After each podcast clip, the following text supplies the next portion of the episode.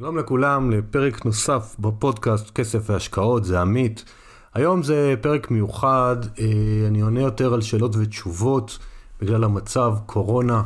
אה, היום התאריך הוא 26 למרץ, אני לא יודע מתי תקשיבו לזה, אז כל מה שאני אגיד כמובן הוא על דעתי האישית, אה, מחשבותיי המקצועיות, האישיות, כאזרח, כאדם. אין שום המלצה לבצע שום פעולה כספית או אחרת. זה הכל תשובות לשאלות שאני מקבל בימים האחרונים, במחשבות שלי.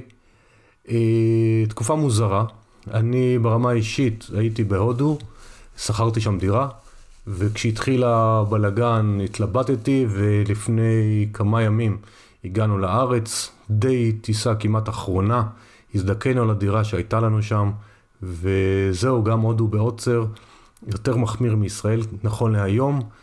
ותקופה מוזרה לכולנו. אז אני ריכזתי כל מיני שאלות ששאלו אותי בימים האחרונים לקוחות, ואם יהיו עוד שאלות, אני אעשה עוד פרק כזה. אז האזנה נעימה, ושיהיה רק טוב. אז אה, שאלות הן לא לפי הסדר, כמובן לא לפי, ש... בלי שמות, זה לא רלוונטי. ריכזתי דברים שיכולים לעניין את כולם. האם כדאי להוציא קרן השתלמות ולהשקיע לבד? שאל אותי לקוח, וכששאלתי אותו למה אתה חושב שאתה תעשה את זה יותר טוב, לא הייתה לו ממש תשובה, הוא לא מתמצא בשוק ההון. הזכרתי לו שקרן השתלמות, הרווחים פטורים ממס, אה, שזה 25% בעצם, אז אה, הבדל גדול. אז אם הוא לא בטוח שהוא ממש יותר טוב מהקרן, והוא לא חושש ברמה הזאת שהם יפשטו רגל ויעלמו וכולי, אני לא רואה לזה שום סיבה אמיתית. אה, בכלל צריך לזכור שכשיש ירידות, הכל יורד, וכשיש עליות, הכל עולה. זאת אומרת, זה שהקרן עכשיו ירדה זה נכון, אבל כשהיא תתהפך המגמה, הם כנראה גם יעלו. יותר, פחות, זה כבר תלוי בטיב ההשקעות ואיזה קרן. אבל לחשוב שאדם שאינו מבין יעשה הרבה יותר טוב מקרן השתלמות, פלוס היכולת אה, ליהנות מפטור ממס, אני די סקפטי, ובמקרה שלו המלצתי שכרגע לא יעשה שינוי. שאלה נוספת הייתה, אה, הייתי בתהליך רכישה, או אני עדיין בתהליך רכישת נכס בבעלות שלי באנגליה מספר חודשים, ממש רגע לפני חתימת ההסכם. האם לעצור או לא לעצור, מה יקרה? אז קודם כל, אנגליה כבר אחרי הברקזיט, זאת אומרת, זעזועים של ברקזיט כבר היו. מה יקרה עכשיו למחירי הנדל"ן, אף אחד לא יודע. בעבר משברים כאלה, ונראה שהולכים להיכנס למיתון, גרמו גם לירידת מחירי הנכסים. אה, מה יקרה ליחס שער, יורו, אה, לירה סטרלינג, שקל, זה הכל ספקולציות, אף אחד לא יודע. זאת אומרת, אם זאת השקעה לטווח מאוד ארוך, אז אה, אי אפשר לדעת, זה בסדר, אפשר להתקדם, אה, אז אולי המחירים קצת ירדו, אבל שוכרים יהיו, אולי השכר דירה ירד לאיזושהי תקופה. אם זאת מטרה להשקעה לשנה, שנתיים, שלוש, להשביח הון ולצאת, אז אני לא בטוח שזה הזמן לקחת אה, הימורים, שיהיה פה עליות מחירים ושיהיה שוכרים במחירים שחושבים. תוכניות עסקיות, לדעתי יצטרכו לקבל רוויזיה. שאלה נוספת, אה, האם כדאי לי להחליף חברה עכשיו בקרן הפנסיה? זה אני לא מבין את מהות השאלה, כי קרנות הפנסיה, שוב, כשהכל יורד כולם יורדות, כשהכל עולה, הכל עולה מיותר מפחות.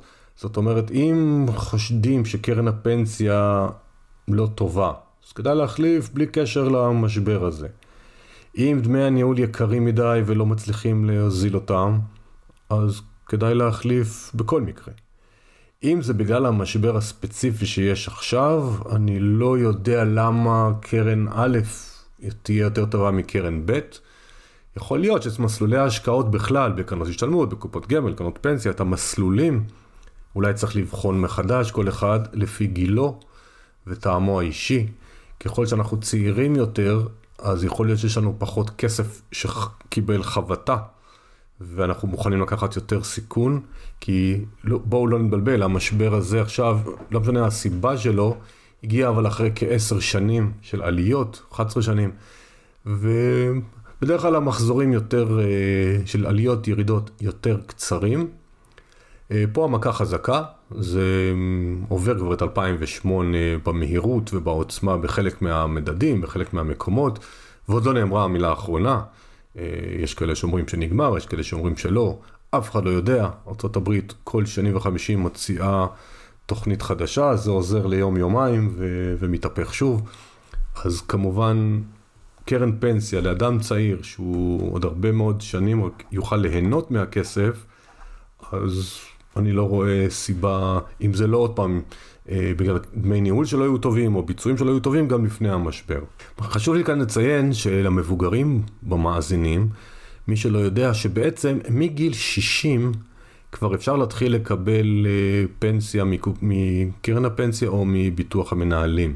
המקדמים משתנים, הדברים משתנים כי משלמים לכם יותר זמן, אבל לבני ה-60 שבינינו, שאולי עכשיו אה, המכה הזאת תזרימית גם מאוד מאוד קשה, ואין עבודה ולא צופים שתהיה עבודה או עסק שבבעיות, אז ממליץ לבדוק עם חברת הביטוח, סוכן הביטוח שלכם, מה המשמעות להתחיל לקבל אה, קצבה.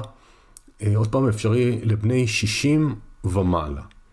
נשאלתי, אה, עכשיו אנחנו תקועים בבית, אין לנו מה לעשות, מה, מה כדאי לנו לעשות בנושא המצב שלנו הכלכלי? אז תראו, נכון לעכשיו, מי שלא התארגן, או מי שלא היה לו מזומן, או מי שכרגע אין תעסוקה, אז שום דבר חכם אני לא יכול להגיד, כי כל שאני אגיד זה יהיה שרלטנות וטיפשות, כי כרגע זו סיטואציה שכולנו כמעט בעוצר, אה, מי שעובד באונליין אז יש לו אולי קצת עבודה, מי שלא פחות. אבל מה שכן אפשר לעשות זה מה שאני קורא להתחיל להתארגן ליום של אחרי, ולמשל ללמוד את מבנה ההוצאות של הבית. לקוחות רבים שמגיעים אליי, אין להם מושג בעצם איפה הכסף הולך ברגיל. אז אם ברגיל יש משכורות ונראה שהכל אופטימי, מצוין, נגיד, אבל כיום זה תקופה יותר אה, מורכבת. אז אני מציע קודם כל לעשות תזרים מזומנים של הבית, להבין באמת איפה כל שקל הולך, ולראות מה אפשר לחסוך באופן קבוע או עכשיו. מה אני מתכוון עכשיו? אם שתי המשכורות, בהנחה שזה משפחה עם ילדים, אני כרגע מדבר על איזשהו ממוצע, כי בין המאזינים יש צעירים, רווקים, נשואים בלי ילדים, עם ילדים, פנסיונרים וכולי, אז אני מנסה לדבר על איזשהו ממוצע. אם אנחנו בדרך כלל אה, עושים איזשהם הפקדות לחיסכון באופן שוטף, ועכשיו אנחנו בסיטואציה שמשכורת אחת או שתי משכורות לא נכנסות, ואנחנו לא יודעים עד מתי זה יהיה. אולי צריך להקפיא את אותה הוראת קבע לאיזשהו חיסכון בבנק או בקרן פוליסת חיסכון או במשהו כזה. אה, זה לא הזמן אה, להיכנס למינוסים עבור חיסכון, כי הריבית על המינוס היא משמעותית גדולה. יכול להיות שיש לנו כל מיני מינויים שכבר שכחנו על חוגים כאלה או אחרים, או על כרטיסי אשראי כאלה או אחרים. אה, ביטוח רכב אה, אפשר להקפיא, בייחוד למי שיש שני רכבים, וכרגע בגלל המצב, אז אולי רכב אחד מדי פעם ייסע אה, לקנות אוכל, או לעזור לאיזה בן משפחה מבוגר, אבל אפשר להקפיא ביטוחים, זה לא מחזיר כל הכסף, אבל סכום מסוים זה מחזיר. אולי יש חוגים שאפשר כרגע להקפיא, לבקש החזר. מי שגר בדירה שכורה, לדבר עם בעל הנכס, או לדחות, או להקטין, או לצמצם. אולי יגידו כן, אולי יגידו לא. אבל זה יכול לעזור, ובכל מקרה אני ממליץ לכל משפחה, בכל מצב, פעם בשנה לעבור על ההוצאות, להבין מי נגד מי, איזה ביטוחים משלמים, למה משלמים, ו- ולדעת איפה הכסף שלנו הולך, אולי יש לו שימושים יותר טובים. אז בתקופת זמן כזאת, זה בהחלט אה, זמן טוב לבדוק את עצמנו. יש לי כסף נזיל, איפה כדאי לי להשקיע אותו? זו שאלה די נפוצה בימים האחרונים. אז אני טוען שצריך לעשות אסטרטגיה שאומרת כמה אחוז מניות אני רוצה שיהיה לי, כמה אחוז אגרות חוב, כמה אחוז נדל"ן, כמה נכסים אחרים בפחות סיכון, יותר סיכון, קורלציה לשוק ההון, פחות קורלציה. זה קודם כל, שיהיה לנו איזושהי תוכנית אסטרטגית. ולפיה להתחיל אה, לראות איזה השקעות מעניינות אותנו. לזכור גם שבחלוקה האסטרטגית להחליט אם אני רוצה הכל בישראל, אני רוצה אחוז מסוים בישראל, אחוז מסוים בחוץ לישראל, איפה מחוץ לישראל, באיזה מטבעות אני רוצה, האם הכל שקל, או אני רוצה גם צמוד דולר, או אירו, או ין, או לירה סטרלינג וכולי. אה, זה דבר ראשון שצריך לעשות כשבאים לבחון לאן להשקיע את העודפים הנזילים, כי רבים באמת חיכו לאיזשהו משבר, לא ידעו למה הוא יגיע, מתי הוא יגיע ואיך הוא יגיע, אבל לרבים יש כסף בחוץ עכשיו. דבר שני שצריך לזכור, והוא מאוד מאוד מאוד חשוב, זה שיש ניירות ערך שירדו הרבה מאוד לעומת השיא שלהם. ניקח נייר ערך X, היה בשער 1,000, היום אולי הוא 300. כלומר ירד 70 אחוז. השאלה, האם הוא יחזור להיות 1,000, 1,300 או ירד ל-150. מה שאני רוצה להגיד בזה, שנייר ערך שירד הרבה, זה לא אומר שהוא יעלה הרבה וזה לא אומר שהוא יחזור לאן שהוא היה. זה אומר שהשוק מעריך שיש בחברה הזאת בעיות, תחום התעופה, תחום התיירות, תחום הקרוזים, חטף מכה גדולה מאוד בחודשים, יש כאלה חברות שירדו גם ב-90 האם זה אומר שהם יעלו? באיזה מהירות? אף אחד לא יודע. אז זה שנייר ערך היה גבוה וירד, אולי הוא היה מנופח, אולי באמת הוא ירד יותר מדי, אבל זה צריך להבין פרטנית, סוג החברה, תחום הפעילות שלה ומה קורה שם. בכלל, בהשקעה במניות ספציפיות או באגרות חוב ספציפיות כאלה או אחרות, צריך לזכור שיש יותר סיכוי ויותר סיכון. כי במדד אני הולך בממוצע, בנייר ערך ספציפי הוא שלי, זה כמו ההבדל בין לקנות דירה בבעלות לבין להשקיע בקבוצה. קניתי מניה, או שאני מרוויח עליה הרבה מאוד, או שאני יכול להפסיד עליה הרבה מאוד, בניגוד למדד שאני בממוצע. היסטורית, מדדים עושים לא רע בכלל. כמובן שנכון להיום זה קשקוש כי הכל ירד. אבל מי שמשקיע שלא ממש יודע לנתח ולהבין, יכול להיות שמדדים, ויש מדדים על הכל, מדדי מניות, אגרות חוב, בארץ, בחו"ל, מנוטרל מטבע, לא מנוטרל מטבע, זה אפשר לחפש בגוגל, ללכת לאיזשהו יועץ, ללכת לאתר של הבורסה ולחקור את זה. זה. טכנית איך מוצאים את זה, זה אני לא מדבר.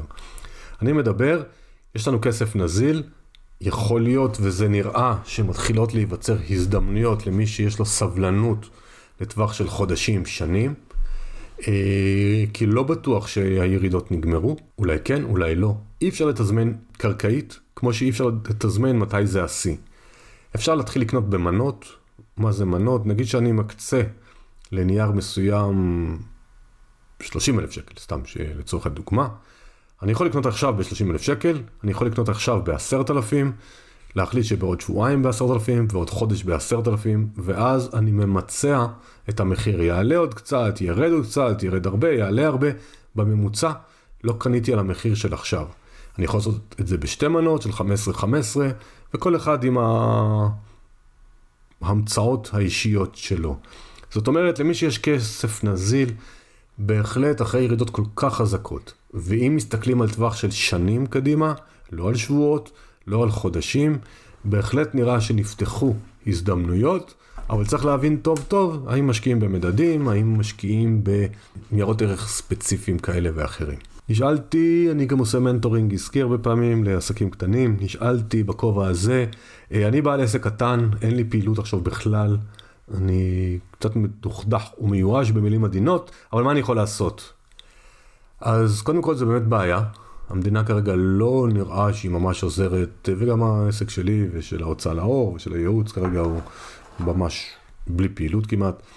אה, אז זאת באמת בעיה, אבל אנחנו צריכים לחשוב על היום של אחרי, והיום של אחרי יש כמה דברים שאפשר להיערך עליהם. אה, ניתן כמה דוגמאות. דבר אחד, האם אני יכול לתת שירותים דיגיטליים?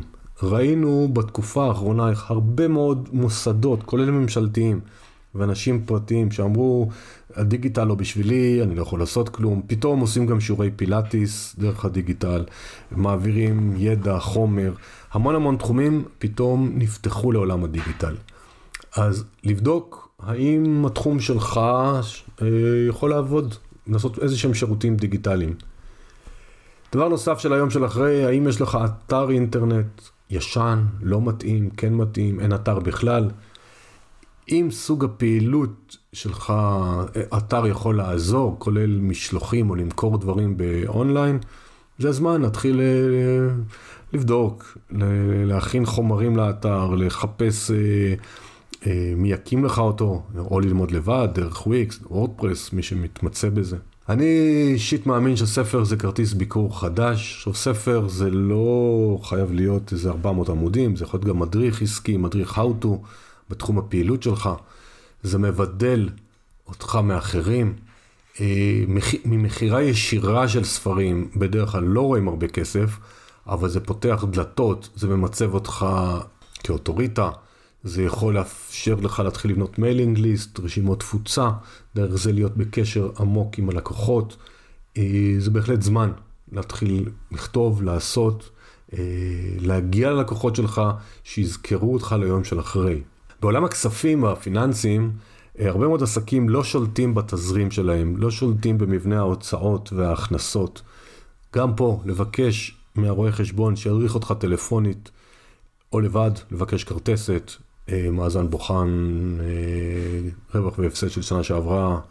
להתחיל לראות איפה המספרים, מה ההכנסות, מה ההוצאות, האם יש הוצאות מיותרות, האם יש הוצאות שאם תעשה אותן תוכל אה, להוריד מעצמך עומס, להשתמש בקבלני משנה ולהגדיל את הפעילות. ממש להבין את הדוחות הכספיים, להבין את איזה סוגי מוצרים יש.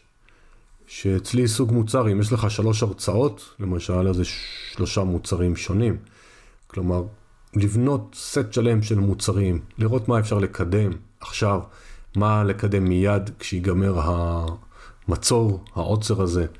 לבדוק את התמחיר, האם אני גובה מחירים הגיוניים, האם אני באמת מרוויח, אולי אני זול מדי, אולי אני מנסה להתחרות על מחיר שאני בדרך כלל לא ממליץ, כי תמיד יהיה מישהו יותר זול. אה, להתחרות על איכות. אז זה כמה דברים שכל בעל עסק קטן, אה, זה הזמן לבדוק. ואם הצפי שהתחום שלך ייקח לו הרבה מאוד זמן להתאושש, אז לחפש אולי אפילו בהיקף מסוים משרת שכיר כשזה ייגמר, כי בסוף צריך להביא כסף הביתה אה, לבעלי משפחות. אז אה, כרגע זה זמן גמישות, גמישות מחשבתית, גמישות פעילות. אה, אסור לנו להיות נעולים על שום דבר, כי אנחנו רואים איך וירוס אחד גורם לכל העולם להשתנות, כל העולם להסתגר בבית שלו. מי חשב שיהיה דבר כזה, זה מקרה שלא היה. אז גם אנחנו, בעלי העסקים, חייבים, חייבים, חייבים אה, להמציא את עצמנו מחדש, בטח ליום של אחרי, אולי כרגע אין לנו מה לעשות. ושאלה אותי מישהי, חשבתי להפסיק להיות שכירה ולהיות עצמאית כיועצת עסקית, אה, דיברה איתי לפני כחודש וחצי, לא היום, והאם זה הזמן עכשיו? אז אני חושב שזה מאוד מאוד תלוי בהכנסות של התא המשפחתי. אם זה אימא חד-הורית, כמו במקרה הספציפי הזאת, אה, לא מתאים עכשיו לקחת סיכונים, והעולם נכנס לאי ודאות, אי ודאות כלכלית, אי ודאות לעסקים, איזה סוגי ייעוץ יצטרכו, מה יצטרכו.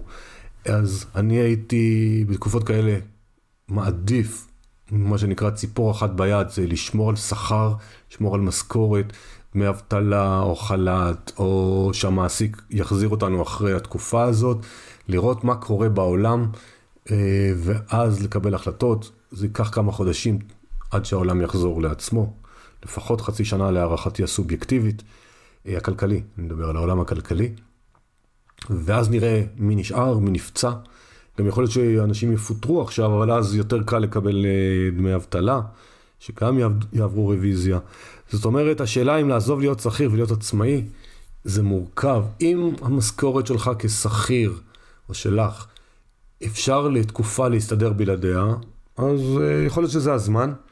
בכל מקרה אני מעדיף בדרך כלל שאנשים יהיה להם לקוח אחד ראשון, שני לקוחות ראשונים, לראות שבאמת יש ביקוש לעסק העצמאי, שם להחליט איך, אה, איך להתקדם. שאלה שהיא חוזרת עצמה לא מעט. אני די מבוהל עכשיו, אני לא יודע מה קורה. ואני לא יודע מה לעשות עם ההשקעות שכבר עשיתי וכרגע אין הכנסות, אני לחוץ. אז לאנשים האלה, קודם כל, אני רוצה להגיד, זה מובן, זה טבעי. לא לנסות יותר מדי לראות גיבור גדול, לא מדבר מול הילדים שצריך להחזיק את עצמכם חזק, אבל מול עצמכם או בן בת הזוג או חברים, זה בסדר, עכשיו זה תקופת בלבול. כל העולם לא יודע מה יקרה. אנחנו לא יודעים מה יקרה עם ההכנסות שלנו. אנחנו לא יודעים מתי זה ייגמר, מתי נוכל לצאת אפילו. פתאום אנחנו מעריכים אה, לצאת לסופר. אני, כשאני חוזר מהודו, הדבר הראשון שאני מעריך אותו כל פעם מחדש, אני שותה מים מהברז. אני שותה הרבה מים, אוהב לשתות מהברז. בהודו אני גם מצחצח שיניים עם מים מפולטרים או מינרליים. הדברים הקטנים אנחנו לפעמים ביום יום שוכחים להעריך אותם. אז זה בסדר להיות מבולבל. מי שמבולבל בעולם ההשקעות שכבר עשה, להתייעץ עם גורם אובייקטיבי שמקצועי, שייתן את ההצעות ממקום רגוע יותר אה, ולא ממקום של אה, פאניקה רגשית. בדרך כלל כשאנחנו לחוצים אנחנו מקבלים את ההחלטות הכי גרועות, כי רוצים להיפטר מזה ורוצים לשנות את זה ודי כבר נמאס, ולפעמים זה יכול להיות נכון ולפעמים זה יכול להיות גרוע מאוד, לכן כדאי לדבר עם מישהו חיצוני. קופות גמל להשקעה, קרנות השתלמות, יש להם מסלולים. צריך להבין איזה מסלולים אנחנו נמצאים, לכמה זמן, טווח זמן ההשקעה שאנחנו תכננו. אם זה להרבה שנים, כנראה שזה יחזור לעצמו, אולי אפשר לשנות מסלול, להוריד סיכון, להגדיל סיכון, תלוי בחשק. אבל לנסות לא לקבל החלטות בתנאי פאניקה, ולזכור שזו תקופה שאף אחד לא יודע מה יהיה, אף אחד לא חווה דבר כזה. ולכן צריך לקבל החלטות שקולות, לאט, גם מי שנזיל ורוצה להיכנס פנימה, כמו שדיברתי לפני כמה דקות, הכל בסדר, רק להבין איזה היקף רוצים, מה רוצים לעשות. אה, זהו, אין, אין, אין לי משהו יותר חכם להגיד. שאלה נוספת, הציעו לי אה, השקעת יזמות בברוקלין לשנתיים עם תשואות גבוהות, מה דעתי? אז דעתי עוד פעם סובייקטיבית מאוד, אין פה נכון לא נכון, בעוד שנתיים, שלוש, חמש נדע מי צודק, מי לא צודק, היא שכרגע הייתי מקפיא. השקעות יזמויות מהסוג הזה לטווח קצר יחסית, מכמה סיבות. א', אנחנו לא יודעים כמה מהר הכלכלה העולמית תתאושש, ומי ירכוש בתים, או שזה יוריד אותם עוד פעם לשכירות. אנשים יבחרו אולי בארצות הברית לחזור, ומה שקרה אחרי המשבר ב-2008, יותר אנשים עברו לשכירות. דבר שני, ברוקלין זה אזור שכיום נראה שהוא די מוכה קורונה, ועוד לא יודעים את הכל, כי הרי הם לא בודקים ממש, אין להם ערכות בדיקה בארצות הברית. זאת אומרת שזה יכול להיות שזה אזור שייקח לו עוד יותר זמן להתאושש, ואז אנשים יותר זמן ייקח להם עד שהם ירצו לבוא, לחזור להשקיע באזור הזה, עד שיהיו בטוחים שהוא נקי. אה, ואז יכול לקחת יותר זמן. עכשיו, אם יש סבלנות וזמן ולא לחוצים על הכסף, אז אולי זה מתאים. אבל מי שעושה את זה בשביל לגלגל מהר הון ולהגדיל הון עצמי, או שהוא מאוד ממונף, mm, לחשוב. לא, לא בטוח שהייתי עכשיו אה, עושה את זה כל כך מהר. יש השקעות לטווחים של יותר ארוכים, אולי על הנייר פחות רווחיים, אבל יכול להיות שהם פחות מסוכנים. ובכלל, אה, שאלתי כמה פעמים האם כדאי לקנות עכשיו נדל"ן בחו"ל. תראו, זאת שאלה מאוד מאוד רחבה, כי מה זה חו"ל? חו"ל זה אירופה, זה ארה"ב, אירופה זה עשרות מדינות. ארה"ב גם יש שונות בין המדינות.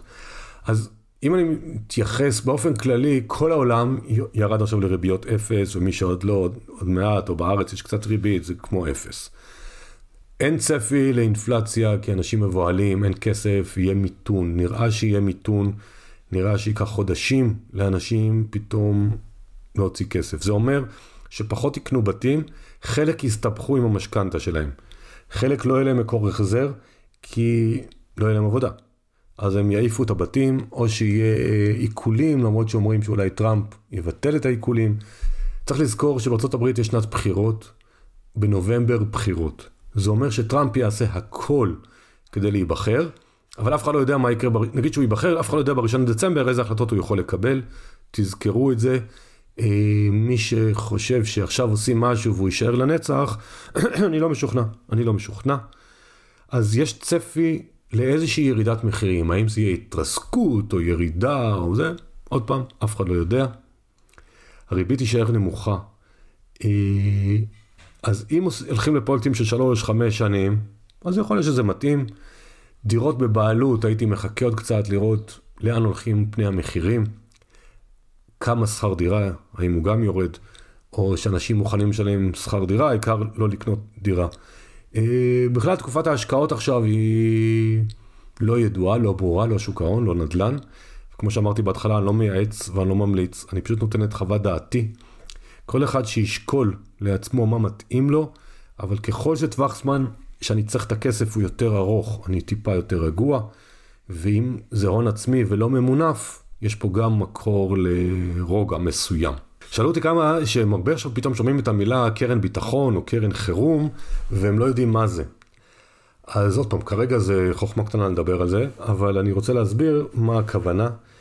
אה, הרבה מאוד יועצים פיננסיים, כמוני גם, ולא רק אני, ממליצים שכל משפחה תשמור לעצמה ברמת נזילות מאוד מאוד גבוהה, בין שלושה לשישה חודשי הוצאות. כלומר, אם אני מוציא בחודש בממוצע 15,000 שקל, אז לשמור כ-45 עד 60 אלף שקל, עד 90 אלף שקל, אה, נזיל, ולא משנה אם זה פק"ם בעובר ושב או במשהו שאני יכול מיד למכור ובלי ירידות. עכשיו מה הרעיון של זה? הרעיון של זה בדיוק לתקופה כמו זאת. קורה פתאום איזה משהו בלתי צפוי בעליל, שאנחנו יכולים להמשיך לתפקד כאילו לא קרה כלום, עד שהתמונה מתבהרת. בדרך כלל מתייחסים לזה יותר לטיפול שיניים דחוף, או פתאום אחד מבני הזוג עוזב את העבודה עד שיש אבטלה, או שמקרר יתקלקל ובאותו יום גם עוד איזה מכשיר יתקלקל, או רכב. אז זה בדרך כלל הדוגמאות היותר פשוטות, אבל אה, גם למקרה קיצוני כמו שאנחנו חווים היום, זה קרן שאמורה לעזור לנו להמשיך לתפקד רגיל, ולמי שיש קרן כיום, אז אנחנו היום בהחלט בתקופת חירום משבר כלכלי. זאת אומרת, אם אתם מסתדרים ויש לכם מספיק כסף בלי לגעת בקרן הזאת, סבבה. אבל אם אתם מרגישים שאתם חנוקים, אז בדיוק לצורך תקופות כאלה נועדה הקרן.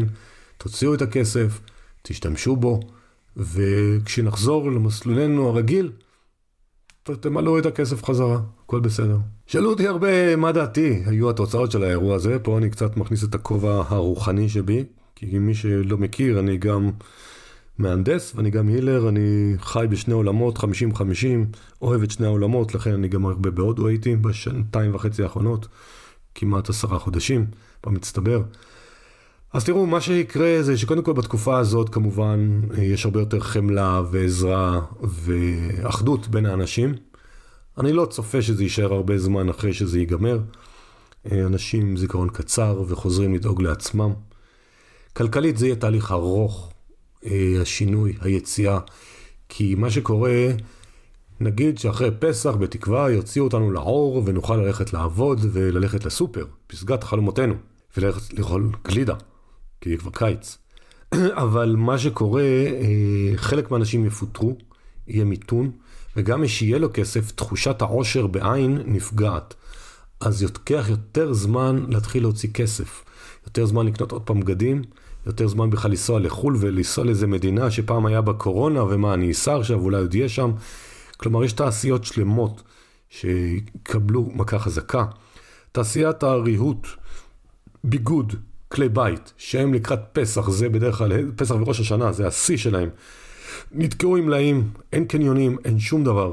גם כשזה ייפתח, עד שיקנו ייקח זמן. אותם יצרנים שמייצרים למלאי, לא צריך אותם. אז גם לא, לא, כי עכשיו לא קונים לא פלאפון ולא טלוויזיה. דחו את האולימפיאדה, שזה זמן שקונים טלוויזיות ומוצרי חשמל לבית וכולי וכולי. זה אירוע מתגלגל, משפיע על כל, על כל אחד ועל כל תעשייה. אז מבחינת אה, התאוששות כלכלית ייקח זמן. גם סטארט-אפים שפעם גייסו כסף די בקלות, אה, היום יש תחומים מסוימים שסייבר ועבודה מרחוק וזה בטח יצמחו, אבל אני מעריך שיהיה גם תחומים שהם יותר איזוטריים, שיהיה להם יותר קשר, קשה לגייס כסף.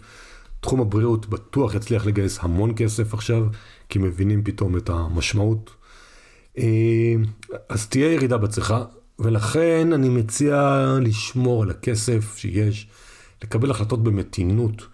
אה, לא בפאניקה משום כיוון, לא להתלהב ישר אה, לקנות ולהשקיע ולעשות, ומצד שני לא להיכנס לחרדות יותר מדי. כמובן מי שיכול להרשות עצמו, מי שכרגע יש בעיה אמיתית של כסף לאכול, צריך לראות האם זה הזמן אה, כן אולי לפדות איזה שהם חסכונות, פקדונות. האם לקחת הלוואות ובזהירות, בזהירות, בזהירות עם הלוואות, כי יהיו עכשיו הרבה גופים שינסו לדחוף לנו הלוואות, בזול במרכאות, ולמי שאין הכנסות זה יכול להיות כדור שלג שימוטט אותו לגמרי. אז להיזהר עם הלוואות, המשבר הזה יפתח מקצועות חדשים, יכריח אותנו לצרוך פחות, פחות מסעדות, פחות חוץ לארץ, פחות מוצרי יוקרה, לכמה חודשים. וכמו כל משבר, כמו שהיה ב-2008-2009, אחרי כמה חודשים, אה, הזמן עושה את שלו, אנשים נרגעים, ועולם כמנהגו נוהג. כמה זמן זה ייקח? אף אחד לא יודע.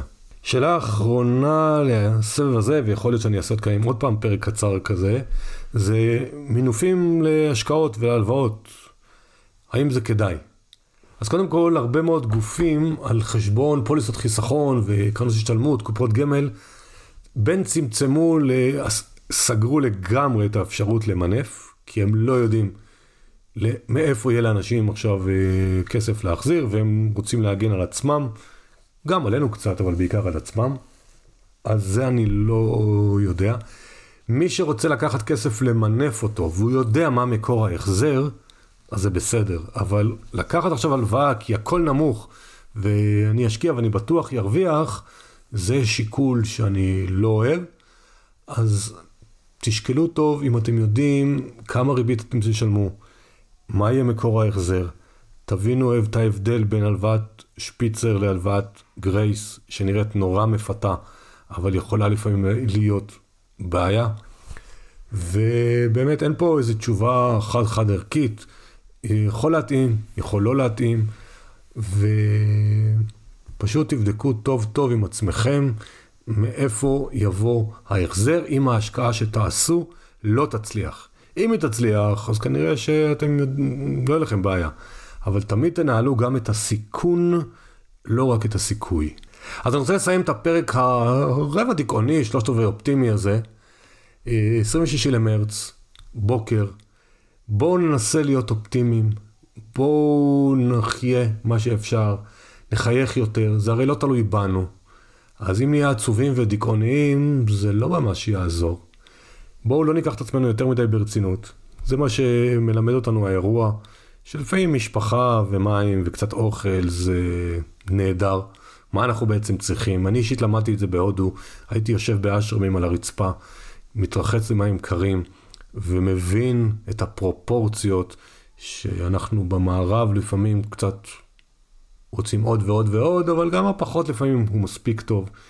ברור שיהיה בסדר כי זה ייגמר, זה מגפה מעצבנת, אבל היא לא קוטלת פה מיליונים של אנשים, היא גם לא תקטול מיליונים, כי בסוף ימצאו תרופה, ועושים עוצר בכל מקום. התקופה לא נעימה. זה בסדר גמור להיות מדי פעם בלי מצב רוח ובדאון, אנחנו בסך הכל אנחנו בני אדם, אבל זה ייגמר. אה, בברכת אה, אושר גדול באלף, מי שיכול גם אושר בעין, זה תמיד טוב. בואו נחייך, נהיה אופטימיים ונשמור על קשר.